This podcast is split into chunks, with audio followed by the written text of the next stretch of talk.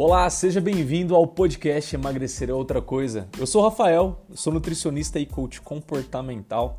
Eu sou apaixonado em ajudar pessoas a perderem o medo de comer e entenderem que o emagrecimento ele é muito mais do que simplesmente fazer dieta. O segredo está, na verdade, nos comportamentos. Não caia naquela balela, tá? De que alimento bom ou ruim, alimento que engorde ou alimento que emagreça. Existe sim bom ou mau uso de alimentos e isso faz total diferença.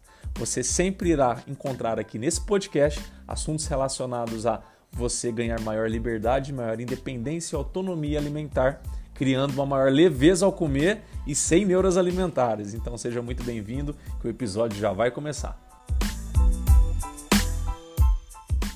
Presta bem atenção na próxima, na sua próxima refeição, principalmente se essa refeição tem um alimento que você goste muito, algum ingrediente, alguma combinação que te agrade muito. Se há presença de algo assim, é bem provável que vai acontecer um comportamento padronizado pelo seu cérebro ali. E qual comportamento é esse que é justamente o que você está fazendo errado no piloto automático sem se dar conta e atrapalha você, te ajuda a engordar e não emagrecer com certeza. Você, na primeira degustação, ou seja, vamos supor que seja uma pizza, um sorvete, uma lasanha, alguma coisa que você leva à boca pela primeira vez, quando você leva algo que você gosta muito na sua boca pela primeira vez, o seu cérebro ele cria uma expectativa muito grande em relação ao sabor. Com certeza você já deve ter passado alguma decepção, né? Que você achava que estava tão bom e não estava. É verdade ou não é? O seu cérebro ele cria essa expectativa. E aí, tendo essa experiência, a hora que você sente o sabor, vamos supor que está fenomenal, está maravilhoso, está gostoso demais. Você tem aquela descarga, aquela bomba de dopamina, de prazer, literalmente você fica nas nuvens ali com aquela primeira degustação. Então você tem a segunda. No segundo pedaço, na segunda porção que você leva à boca, o seu cérebro normalmente usa para confirmar se aquilo realmente é daquela forma que você sentiu pela primeira vez. A partir da terceira, na quarta vez, o que, que acontece? O seu cérebro ele para de se conectar tanto àquele alimento, tanto àquela experiência, aquele sabor. E ele já começa a colocar no modo automático. O que eu quero dizer? Na primeira, na segunda, até no máximo na terceira dentada, na, na, nessas três primeiras degustações, você está normalmente inteiramente focado com o alimento. A sua relação com o alimento ali está inteiramente presente, você está inteiramente presente ali, sentindo cada é, sabor, aroma, temperatura, está presenciando inteiramente o alimento ali. A partir da quarta, em que o seu cérebro lhe confirmou nas três iniciais, está bom o suficiente, ele desconecta.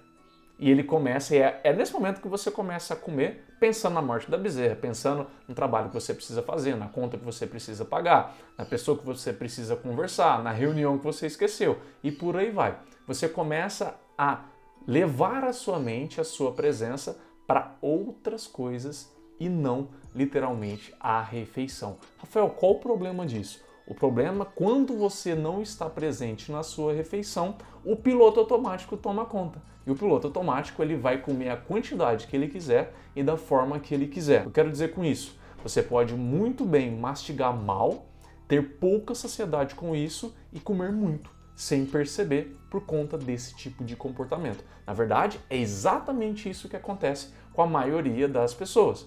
Se você fazer esse questionamento com você e buscar perceber o que acontece, você vai constatar isso. Se você verificar né, ali de curioso com uma outra pessoa próxima a você, seu marido, seu pai, seu irmão, não importa, você olha e observa a pessoa se comportar com alguma coisa que ela gosta muito, você vai ver que vai ser exatamente assim também.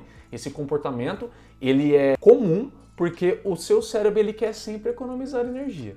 Então, se tem algo ali que precisa da presença dele, ele vai ter a presença, mas depois que ele constatou que está tudo certo do jeito que ele gosta normalmente, o que você gosta, né? Ele sai de cena ele deixa o piloto automático ali, normalmente é a porção nossa do gânglio basal do cérebro, que é mais responsável pelos hábitos, a gente começa a entrar nesse modo automatizado. O que, que você faz a partir de agora? Você não vai permitir isso. Conscientemente você vai ficar inteiramente presente para a refeição. Tira celular, tira televisão, tira tudo que você conseguir do momento da sua refeição, principalmente aquelas refeições que você quer ter uma certeza que você vai conseguir ter controle do quanto você vai comer e como você vai comer. Às vezes você come muito tarde, você precisa ter um controle muito bem da sua mastigação, ficar vendo o celular é a pior coisa que você faz, por exemplo.